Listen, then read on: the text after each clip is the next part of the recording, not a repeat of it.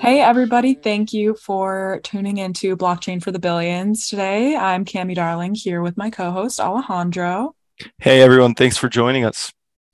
And today we are with Esha Gupta, founder of NFT music video marketplace Mysterious XYZ. She's also founder in Web2 of a popular mobile media reading app called Hooked. Esha, thank you for joining us today. Thank you so much for having me. It's great to be here. Yeah, absolutely. Um, so I'm eager to get into Mysterious and how it came to be and all of that. But can you start our listeners off with a quick rundown of your background and kind of what led you to Mysterious? Yes. Well, I guess I'll. I'm always. I'm always personally curious where people grew up, so I'll start there. I grew up in a really small town in Oklahoma. Um, I, for those listeners who are solidly in the Gen Z category. I don't know if you're going to know the movie Varsity Blues or the TV show slash movie Friday Night Lights, but that is truly the town that I grew up in. The football team won state sophomore year of high school. There was just like Jesus and country music and beer and all of that stuff. And so um, it was definitely an interesting experience as like the only Indian South Asian family in that town. And I think it really encouraged me to try and go to university somewhere that was not there. Um, and so I got very lucky and I got into Columbia in New York and I got to go and do undergrad there. And there I studied film. Um, I'll never forget, there were two movies that really inspired me to major in film. It was a narrative film called 13, um, the director of which is like went on to direct the Twilight series and become very famous, but that was one of her early films. And it's just such an intimate portrait of sort of teen life and in inspired by a specific area in which she grew up in the US and a documentary called Jesus Camp. Um, and those two movies basically showed me, I guess, how powerful stories that often aren't getting, you know, don't get mainstream attention can be in terms of um, just giving you a perspective on the world and sort of, you know, changing your orientation to how you look at life and how you interact with people and see yourself in the world. And so I really became obsessed with this idea of giving a megaphone to more voices like that. Um, and and this was back in like 2006. So obviously a lot of amazing progress has happened since then, but definitely back at that time it felt like it was such a struggle um, to get to get unheard voices heard. And so I graduated and was really interested. It was sort of the rise of YouTube was happening. YouTube sort of came out when I was in college. And um, it felt like this really interesting new way to reach audiences, and, and certain creators were starting to gain traction. And so I basically was trying, I first moved to LA after graduation, thought I was going to do the traditional film thing, but was sort of keeping an eye on YouTube and tech. And you know, again, just really luck, uh, as luck had it, I, I sort of spammed Google every day just kind of to make myself feel better. I was, I was, I had a really crappy assistant job where I was basically just like getting dry cleaning and, and coffee and walking dogs and just doing all sorts of errands for a couple of producers and not learning too much. And so I would come home from those really long days and just apply to jobs. And for some reason, I just felt like Google, it made me feel better to apply to jobs there and it were they were jobs that were just completely out of my league like things that required like five to ten years of experience but i just sent my resume in. It was like this weird ritual that i had. I'd make tea and then just like spam google. And after two months i love that. Yeah it's I progress. i mean you know you're you're making progress. You're doing I love something that ambition. right? Yeah. Yeah we love that mentality. Well i think it did make a little dent in the universe because this recruiter emailed me just out of the well not out of the blue but she was basically like i have noticed the emails that you've been sending in to you know the recruiting department and you're really underqualified for everything that you're applying for but there's this new kind of space that we're opening up for recent grads. And so it was essentially a glorified customer service position, but it, it was back in the day when it was still just like so amazing to get a job at Google. I don't know if it's like feels that way anymore, but um, so anyway, I really again just like kind of randomly got that opportunity, took it, and that was really my first foray into being like you know in tech. Um, and so I was there I was there for about a year and then I got bit by the startup bug. I got an offer to work at this small startup called Fullscreen, which basically, when it first started, their goal was essentially to aggregate a lot of YouTube talent in different verticals and then almost be kind of like the intersection of talent management, content creation across different verticals um, of influencers on YouTube. And so my job was really finding the talent, getting them to sign with us, and then and then doing like brand partnerships and stuff. So I learned a lot about that whole ecosystem through that. And I think that is sort of when the theme that has been the thread throughout my career started, which is twofold. One, how do you use technology to basically, you know, Im- impact culture? And by that, I mean, I guess, bring the joy of art into people's daily lives. And I have a pretty broad definition of what art is. So uh, there's that. And then I think the second piece is how how can technology actually empower creative people to cut out the middleman and make money doing what they love and not having to worry about that piece so that they can focus more energy on their art. And that was true at Fullscreen with this amazing suite of digital creators across all these different verticals. Then the startup after that that I worked at actually worked with chefs um, to do kind of this was pre Airbnb experiences, but the idea was uh, you know, you can travel anywhere in the world and have a, a really high quality homemade meal in someone's home, basically get to attend a really cool dinner party um, anywhere you travel to around the world. And then after that, I took like a couple of months off and then basically kind of started to work on what eventually became Hooked, the storytelling app. And, and most recently now have fully jumped into Web3 with Mysterious. Really cool. So, from my understanding and research, you uh, started Hooked and Mysterious with your uh, sibling and sibling in law. Am I correct? Yes, you are. Cool. So, my older sister and her husband, my brother in law, the three of us have been working together for almost nine years now. Um, wow. Yeah. And they actually have done startups together, the two of them, for almost a decade prior to that. And so I sort of joined at the phase when Hooked was starting to be developed. Um, although we weren't explicitly trying to make Hooked, the goal was really well, first, it was a question we wanted to answer Are teenagers reading fiction anymore?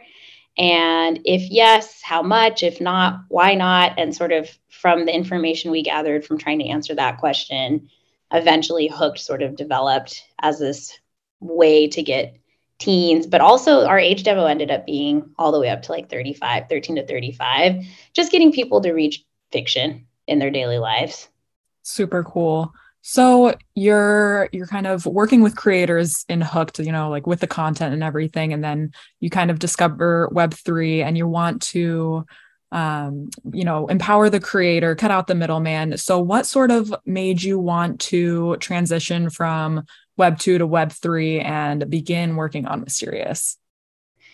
Yeah, it's a good question. Well, I think the three the three of us had our own kind of moments when we got uh, when we went down the rabbit hole with uh, with Web three. So our age differences are basically like brother in law is like forty four. I don't even actually know.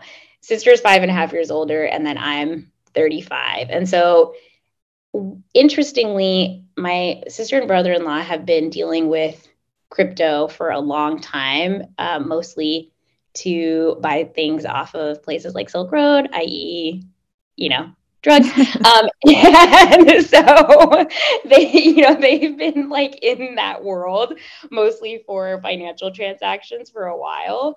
And I first learned about the concept of crypto in 2013 when I was living in sort of a community hacker house, but I didn't, and I just didn't I feel like everyone has this kind of story. People, everyone at that house bought like one Bitcoin when it was like $500, you know, and I just didn't do it. But I always thought it was interesting. And, but I think for me personally, the thing that, and I think this makes sense, that really turned me on to it was when I started to realize that art and culture is something that's going to be deeply impacted by this new technology. And obviously, that became most obvious for a lot of us when the rise of NFTs started to happen. and I think in that whole trajectory, the first thing that really caught my attention was NBA Top Shots. Um, I love basketball. I am five foot two, so my career got cut short very early in life. But uh, I definitely had aspirations in middle school to be an, a WNBA player from like fifth to eighth grade, and then everyone grew and I didn't. And I was like, all right, that's over. Um, but I do love basketball, and so when that whole phenomenon happened, and it felt like just sort of the general public was interested in this thing, I was like, oh my gosh, this is really cool. It almost felt like this little portal that opened for a second and then, you know, and showed what's possible in terms of really galvanizing um, not just like quote unquote nerds, but like just the general public. And so, yeah, so after that is really when I when I started going down the rabbit hole, and then it was just um, listening to podcasts and reading articles and and I found out that my brother in law had been making music NFTs just as a side project and was just doing it like for fun. And so then that sort of came out.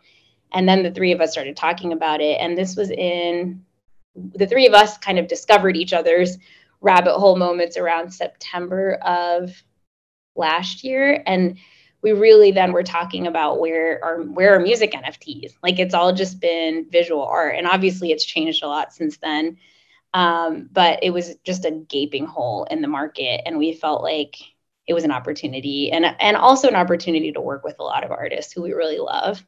Mm-hmm. Perfect segue into my next question, which would be what core need did you see that made you decide like a, a music video NFT platform needed to exist? And like obviously there just wasn't one. Um, so kind of tell me more about how you guys came together and identified that and just decided to execute on the idea. Yeah, it's a good question because I think visual art feels well for those of us who are like bought into NFTs and feel like there's a future there. It feels obvious because the collecting piece there's such an analogy to just collecting art or photography and wanting to put it up in your room or in somewhere in your house and sort of show it off or or support art artists in that way. Um, collecting music, I guess there is an analog equivalent, which is records, but that's not maybe as mainstream. And I think a lot of the technologies that have been developed in Web 2 have really sort of fractured the idea of, um, you know, patronage of music and in that particular art form. So it wasn't as obvious, I think, that people would collect audio tracks in the way that they had been up until that point collecting visual art. And so it felt like the visual piece was necessary that in order for it to feel like a collect something people want to collect it needs to have a visual component and so i think there was like a little bit of that thought happening. In addition to this other thought which is a little bit it's separate but related which is that and it's about it's about the collecting right? And and so there's a social component to it which is like why do we care about collecting things? I think there is this sense of which you just love an artist and you just want to support them. I think a lot of it is about showing people who you're supporting and what your values are and almost as an extension of owning or collecting something showing a type of expression of your own personality and so that also, and where do we do that in digital spaces? We do it on social media.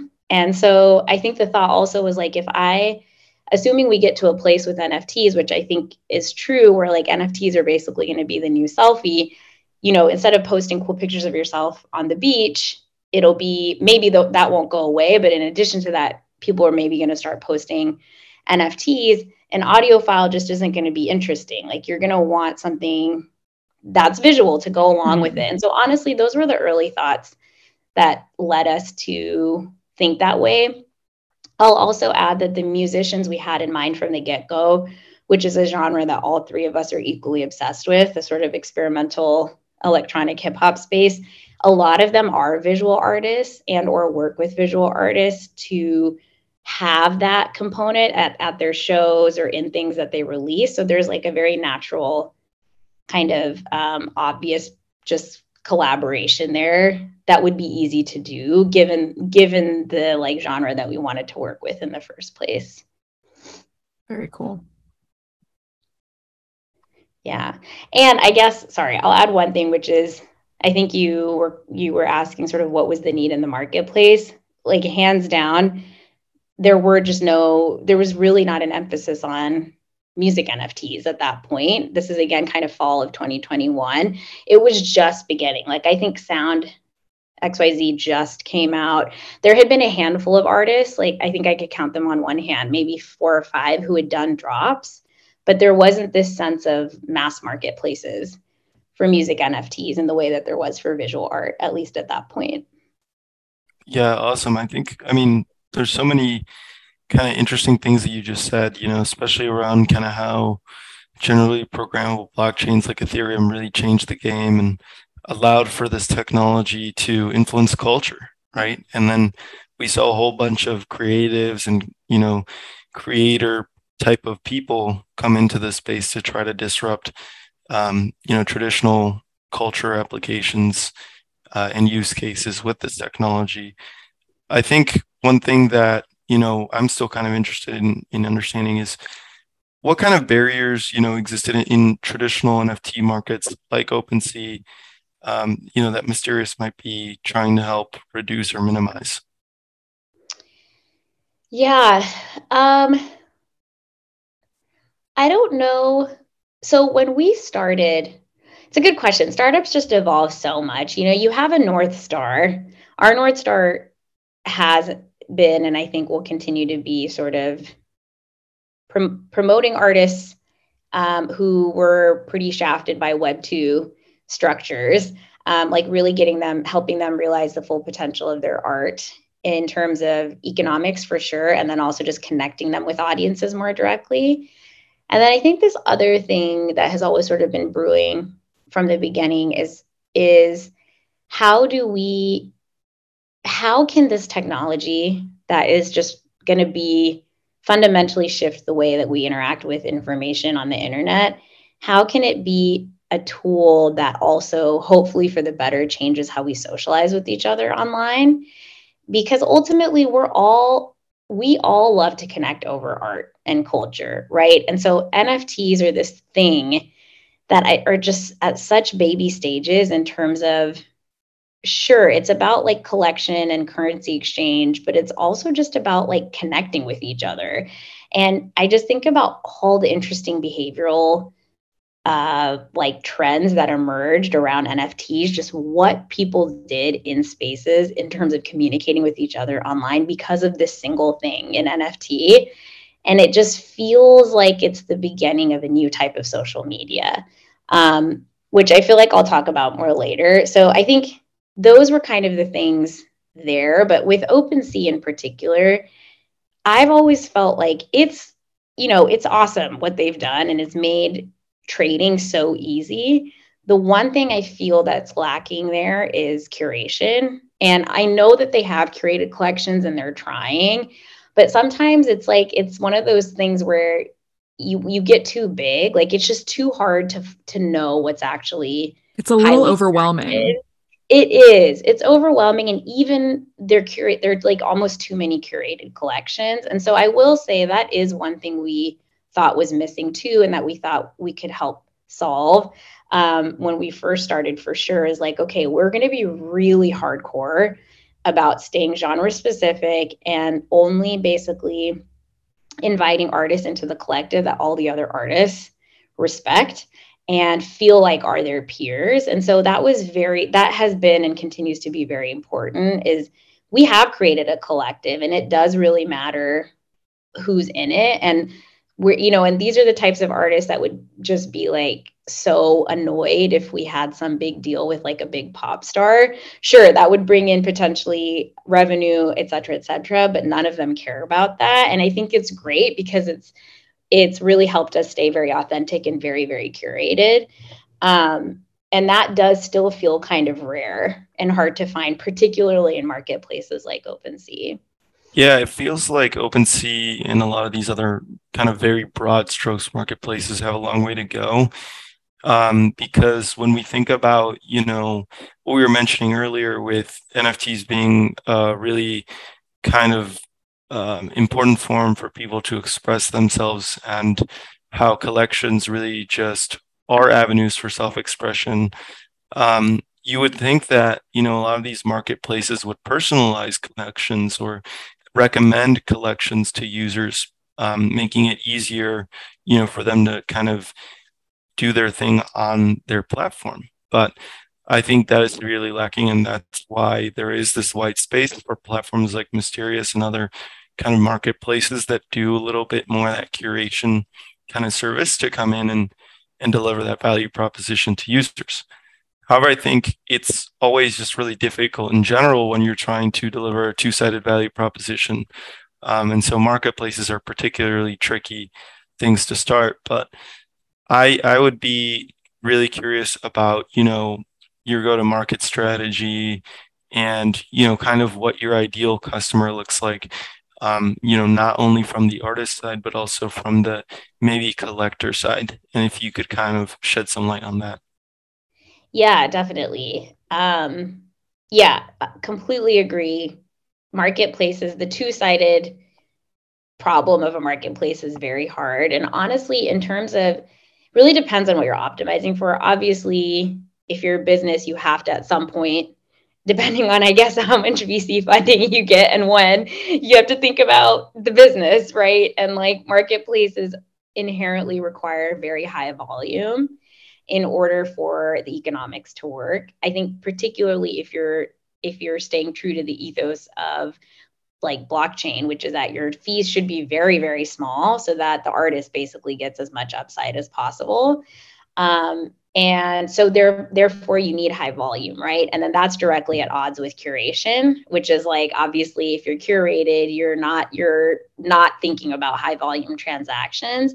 So these are all questions that we had very early on. And I think that's why also the launch of the platform itself never felt like the end goal. It always felt like it is in service of something bigger. But step one was definitely you know, curating a great group of artists who all feel excited, educating them, onboarding them. Um, every single artist we helped mint their Genesis NFT, except Teebs. He's he kind of was already in the space and, and has many visual art NFTs, but had never dropped any music NFTs. Um, so I'll answer your question first about just how we thought about the musicians and and that side of the marketplace. I think I've kind of already said this, but you know, very specific genre. Um, and and like even within experimental electronic and hip hop, I feel like there are all these different genres, but there's just this group of musicians who we happen to know about and have been listening to since we were teenagers, which is uh, they're they're all kind of peers of each other. A lot of them like ha- are on each other's tracks. They sort of came up together, and then there's sort of a group of people who are maybe inspired by them. There's just like a little community already that exists um, and that we just happen to know about because of our passion for their music. And so it was a core group of about 10 artists who we reached out to first. And then, based on conversations with them, it just grew a little bit out and out. And that's how it's going to continue to grow. It'll either be uh, like someone who's already kind of within that community or someone new who a current artist like recommends. So that in that way, it's staying very thematically cohesive. Um, in terms of sort of our ideal user or person or collector. Um, honestly, people who really are already fans of these musicians and who just love their music, have been listening to them for a long time. I think there's because of the tightness of the theme i personally feel like if you love any single artist in in the mysterious collective you're probably going to like at least one or two of the others. So it's a good way like let's say you're a hardcore teebs fan and you come in you are most likely going to love Mndsgn um, and shigeto right? And so you could potentially through coming in through teebs discover these other artists that you really love. So definitely fans of musician of the specific musicians fans of the genre um, and what I will say though, beyond that now, is that so we have Mysterious the platform, which is the place where you can collect each of these artists, you know, music, video, NFT, Genesis drop. Um, and the NFT itself now serves as a ticket into the app, which launched on Monday. And the Mysterious app is basically a mobile app for this micro community we're building of the artists themselves, their closest friends and family, and their super fans. So each artist gets like a select amount of invites that they can have to bring in like their homies basically. And then it's the artists themselves and then NFT collectors. And it's basically a chat group, um, but with a little bit of like spe- special behavioral mechanics that we've built in, primarily um, in service of helping people feel less FOMO, slowing down, and connecting more deeply with each other within the context of this more intimate group that's focused around this theme or passion. And so the first kind of mechanic that we've come up with and that we're seeing how people respond to is um, only one person can post at a time. So that person's designated as the speaker and they have 24 hours to make a post. And once they post, people have 24 hours to respond. And then basically that person who was assigned the speaker passes the mic to someone else and then it's their turn to make a post and they're you know the prompt right now is basically post something mysterious and it can be anything about music or life um, and the idea is really really inspired by conversations we had with each of the artists in our collective. And they individually told us over these past few months that one of the things they missed the most about pre-internet life, but definitely pre-social media life is just um, congregating in these sort of little watering holes or speakeasy type places where all the artists would come and perform or share something that they're working on and people would just shoot the shit and talk about life and talk about art. And all of them kind of said they would come out of these experiences feeling renewed and inspired. And that that's just becoming harder and harder to do. And you know by no means do i think we can replace though like in real life um, interactions. But it does feel like there's an opportunity to see if some of that magic can be recreated in digital spaces and this is what i mean by sort of the future of social media. I think there's an opportunity for the first time in this sort of like era you know the last 20 30 years where social media doesn't necessarily have to be this super one to many experience. It can be more private.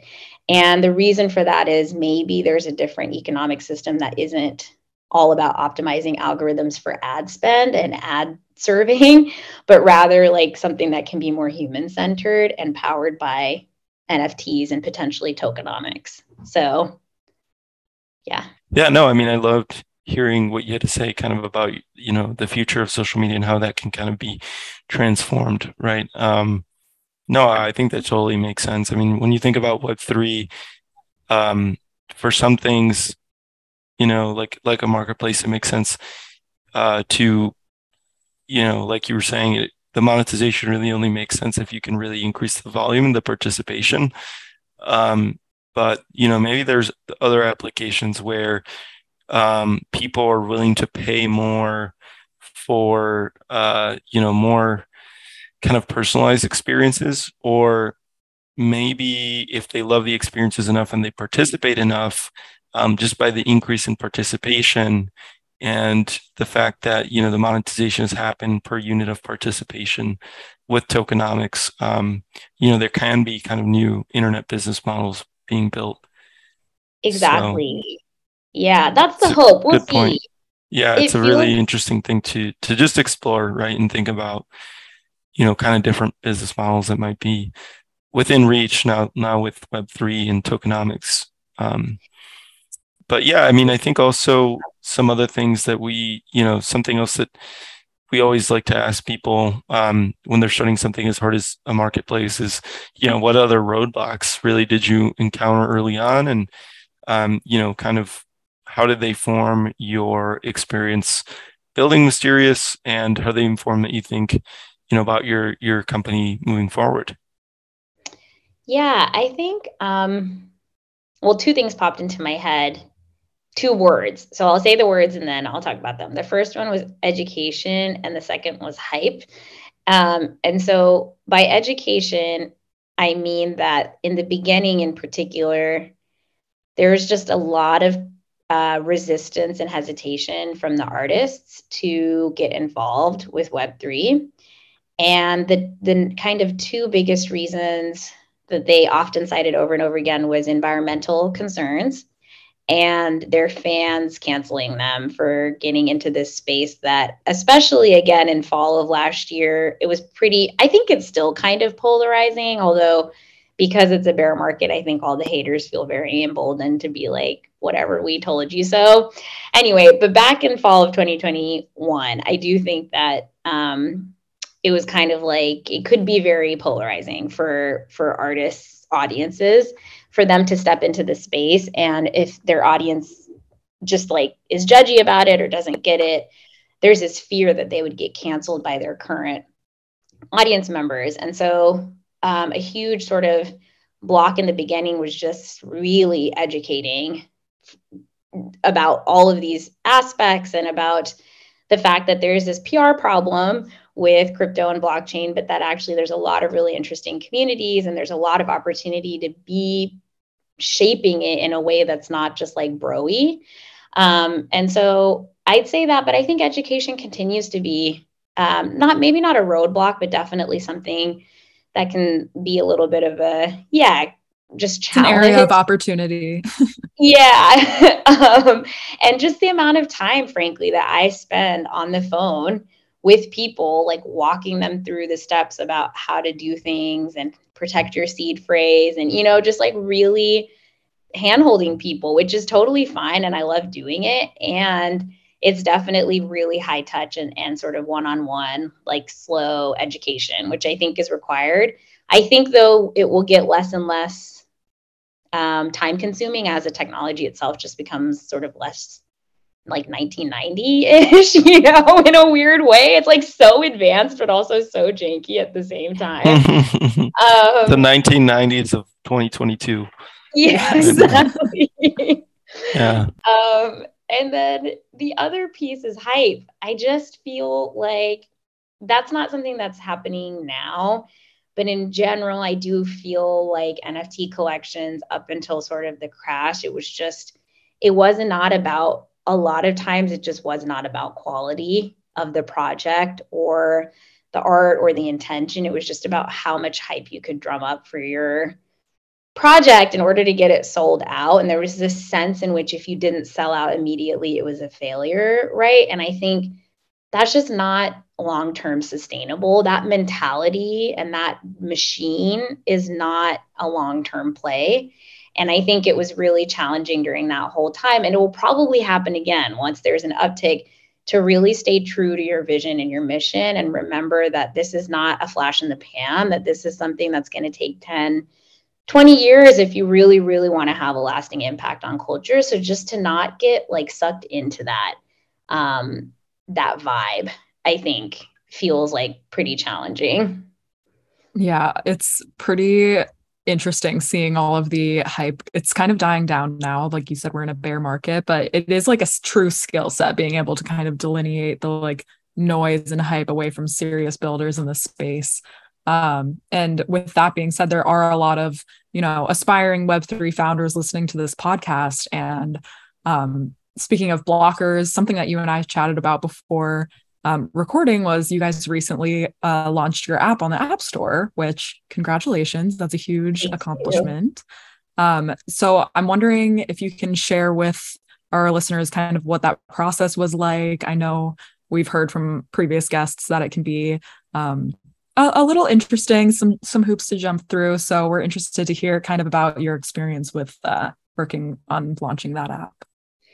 Yeah, definitely I felt this time around that I frankly do not understand how someone who is trying to launch an app for the very first time does it anymore. you know, like it is just, there are a lot of hoops to jump through. And I think that we, you know, collectively, myself, and then also if we include the experience of my sister and brother in law, have been launching apps for like 20 years and there's just a level of sort of like we have people in there who we can talk to directly when like we get rejected you know from the app store. Whereas like if you don't have that you're kind of it sometimes just feels like you're responding to emails and the end they're just like going into the ether and you don't know you know? And so i do feel like it is really challenging unless you sort of have like the key to it all i think is to have a person who is advocating for you. have like a and who- foundational contact when you're going into it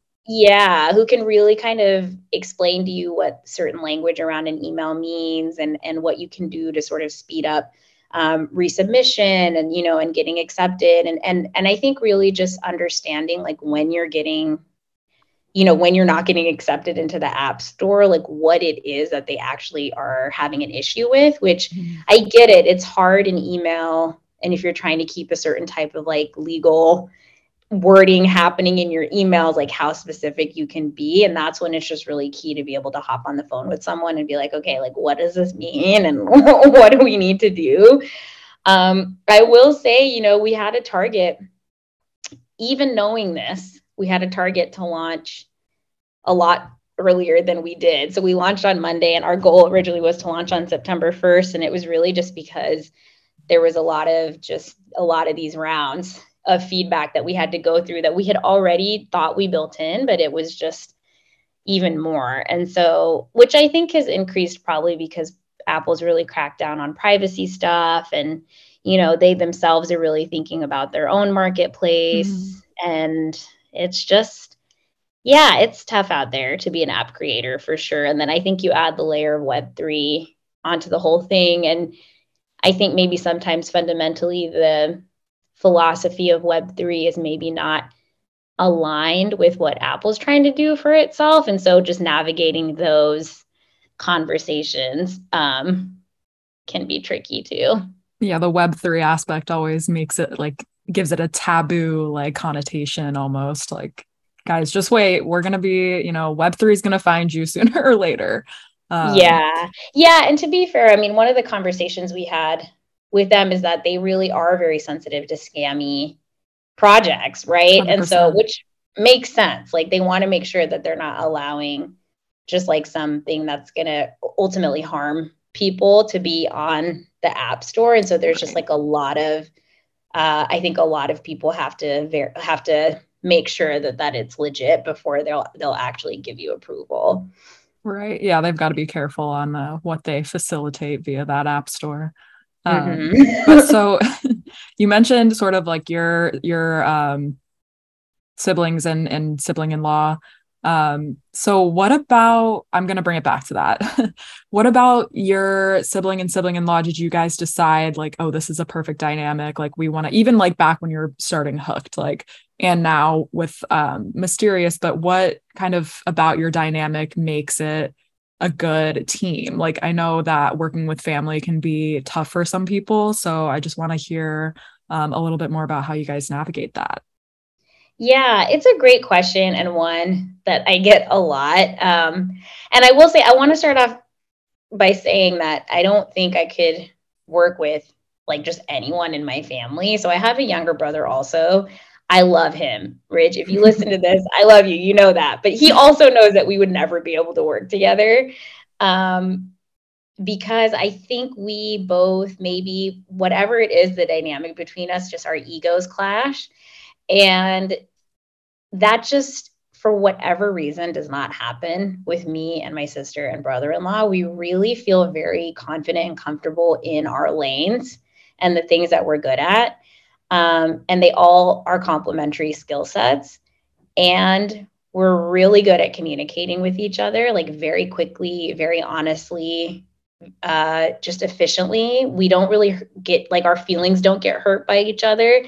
There's just this sense, and I think it really comes from just a really, really deep trust that we all are on, we all have a shared vision and we all really see each other's wins as our own wins. Like there's no competition or sort of selfishness, you know, and it just has magically been that way with the three of us. And I wonder if it's an age difference thing. Um, I think it also is just that we are really, we really respect each other's skill sets. And there's no sense in which I wish I were doing what the other two were doing or vice versa. Um, but it really comes down, I think, to trust and commun- and communication is key. Mhm. And I say that because I worked at other startups, like two other major ones. It's like two and a half, um, and they were all like when I was I was like employee number somewhere between five and ten, so it was very small. And you know, stuff just broke down because people got shisty. They like hid information, they wouldn't share. There wasn't this openness, you know, there was a lack of trust around what to share with who.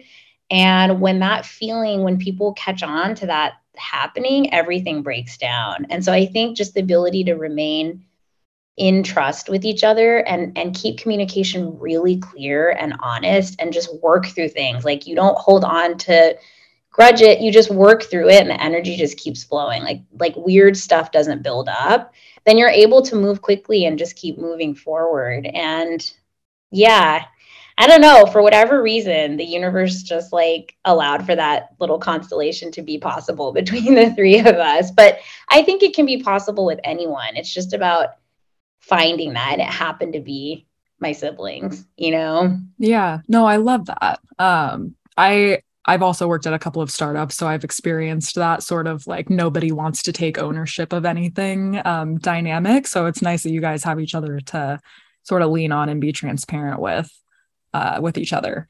So, a couple more questions before we wrap it up. But um, any future sort of app upgrades that we can look forward to? I know you said that just the launch, you know, it's just, step one here.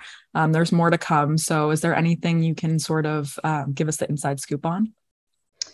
Yeah, that's a great question. I honestly feel like it's too early because what what we're we're in a phase right now where we're really going to just see how people respond um, to to what the idea that we had. In in many ways, launching an app is literally. We were kind of talking about this before um, we officially started the podcast today, which is that um, it's just like kindergarten. You're at kinder, you're like at preschool when you launch the app, you know, and it's mm-hmm. like just truly the beginning of the journey because you hopefully, I think if you're doing it in the way that leads to the most success, which is you don't over, you're not precious about all the features.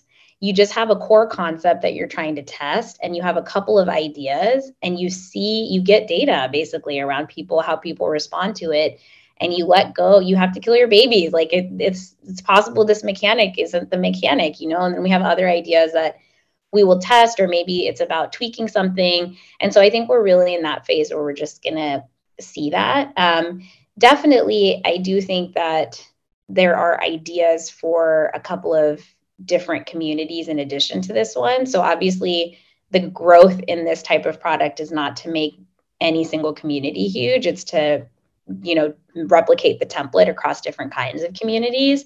So I think that might be coming sooner rather than later. Um, and yeah, I'd say those are probably kind of the two bigger things. I'm I always give this example of like, you know, just inspiration in terms of how we're approaching the app and it and its evolution, which is like you think about so there are two examples. One is um uh oh my god, Slack. So Slack is this product that basically kind of won the inner inter-company communication game, right? And you think about how like ultimately they didn't really come up with anything new. Like social media is not a new concept, right? But they just they designed it and tweaked the behavior and the mechanics in just the right way that it made it delightful. It made it fun and delightful and easy to use. And I think that that is a sort of a great model to think about in a space that's so saturated and competitive. It's not about, you're not reinventing the wheel. I personally think that this is going to be a really hot space in the next six to 12 months, uh, famous last words. And there is going to be a lot of effort into thinking about like social media and Web3. And it's just going to be about who kind of like does the Slack thing. Um, and then the other kind of example I'm always thinking of is OnlyFans they took a behavior they took a set of behaviors that they were they had observed for years on snapchat. Like that product existed as a subproduct on snapchat basically for years and they took that and they made it they productized it into something specific and better for that community that they saw was thriving on this product that was not built for those interactions. And so i think similarly it's like we're at a phase where we have observed this kind of behavior happening in Discord, Telegram, like even Slack, like text threads, like WhatsApp, all these kind of disparate places around NFTs. And so, what are sort of the little levers to pull and like things to take and then and productize into something specific and really useful for this particular mission and like community? Mm-hmm. For any aspiring Web3 founders listening now, what advice would you give someone looking to start building the space? Ooh, that's a good question. Well, I think probably first take time to educate yourself and identify what it is that you're most excited about. I just think that being a founder is really hard and you have to really care about what you're doing because there are a lot of down moments and there are going to be many times when people are just slamming the door in your face and you want to quit.